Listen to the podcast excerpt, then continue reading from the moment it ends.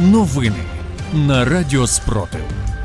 Вітаю у студії Радіо Спротив Ліда Валькова. Сьогодні 15 вересня, 569-та доба повномасштабної війни, коли українці захищають себе та весь цивілізований світ від російської агресії.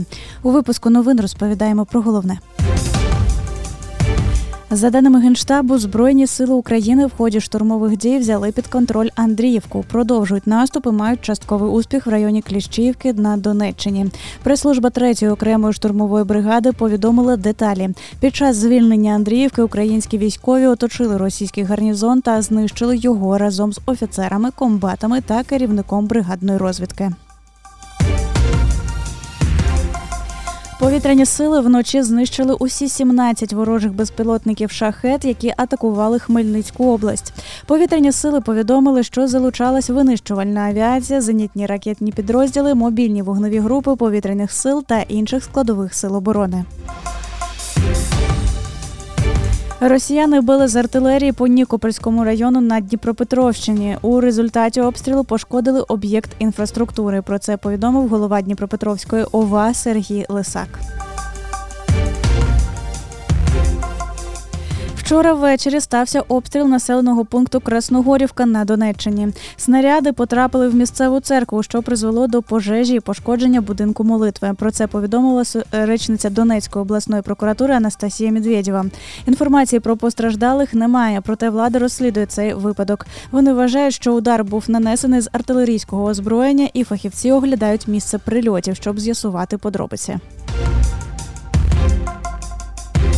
Із 93 шахт, які працювали на території Донецької та Луганської областей на початок російського вторгнення у 2014 році, окупанти вирішили залишити лише 15. Всі інші шахти закриваються назавжди. Таке повідомлення розповсюджують російські пропагандистські видання із посиланням на міністра енергетики Росії Миколу Шульгінова.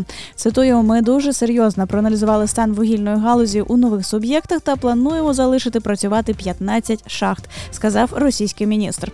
Тисячі шахтарів залишаються без роботи. Росії не потрібні українські шахти, бо у них є свої, а вугілля з них через санкції вони продавати вже не можуть. Російські загарбники агітують мешканців тимчасово окупованого Мелітопольського району Запорізької області воювати проти України у складі армії Російської Федерації. Про це йдеться у повідомленні міського голови Мелітополя Івана Федорова. Цитую на номера мешканців окупованих територій Мелітопольщини приходять повідомлення з пропозицією померти піти служити в Росармію за 200 тисяч рублів. Написав Федоров. Щодня в український полон потрапляють десятки російських солдатів та офіцерів завдяки успішним діям збройних сил України. Для російських військовослужбовців все ще діє програма Хочу жити.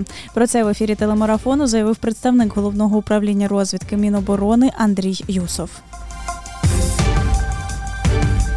14 вересня у кількох районах тимчасово окупованої Кримської Феодосії місцеві жителі отримали повідомлення у телеграм, що готується евакуація місцевих жителів. Про це повідомляє Крим Реалії.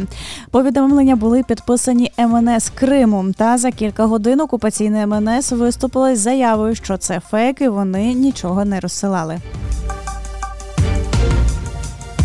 За останню добу Сили оборони України ліквідували 470 російських загарбників. А з вами була Ліда Валькова з випуском новин на Радіо Спротив. Тримаємо стрій, віримо в сили оборони та в нашу спільну перемогу.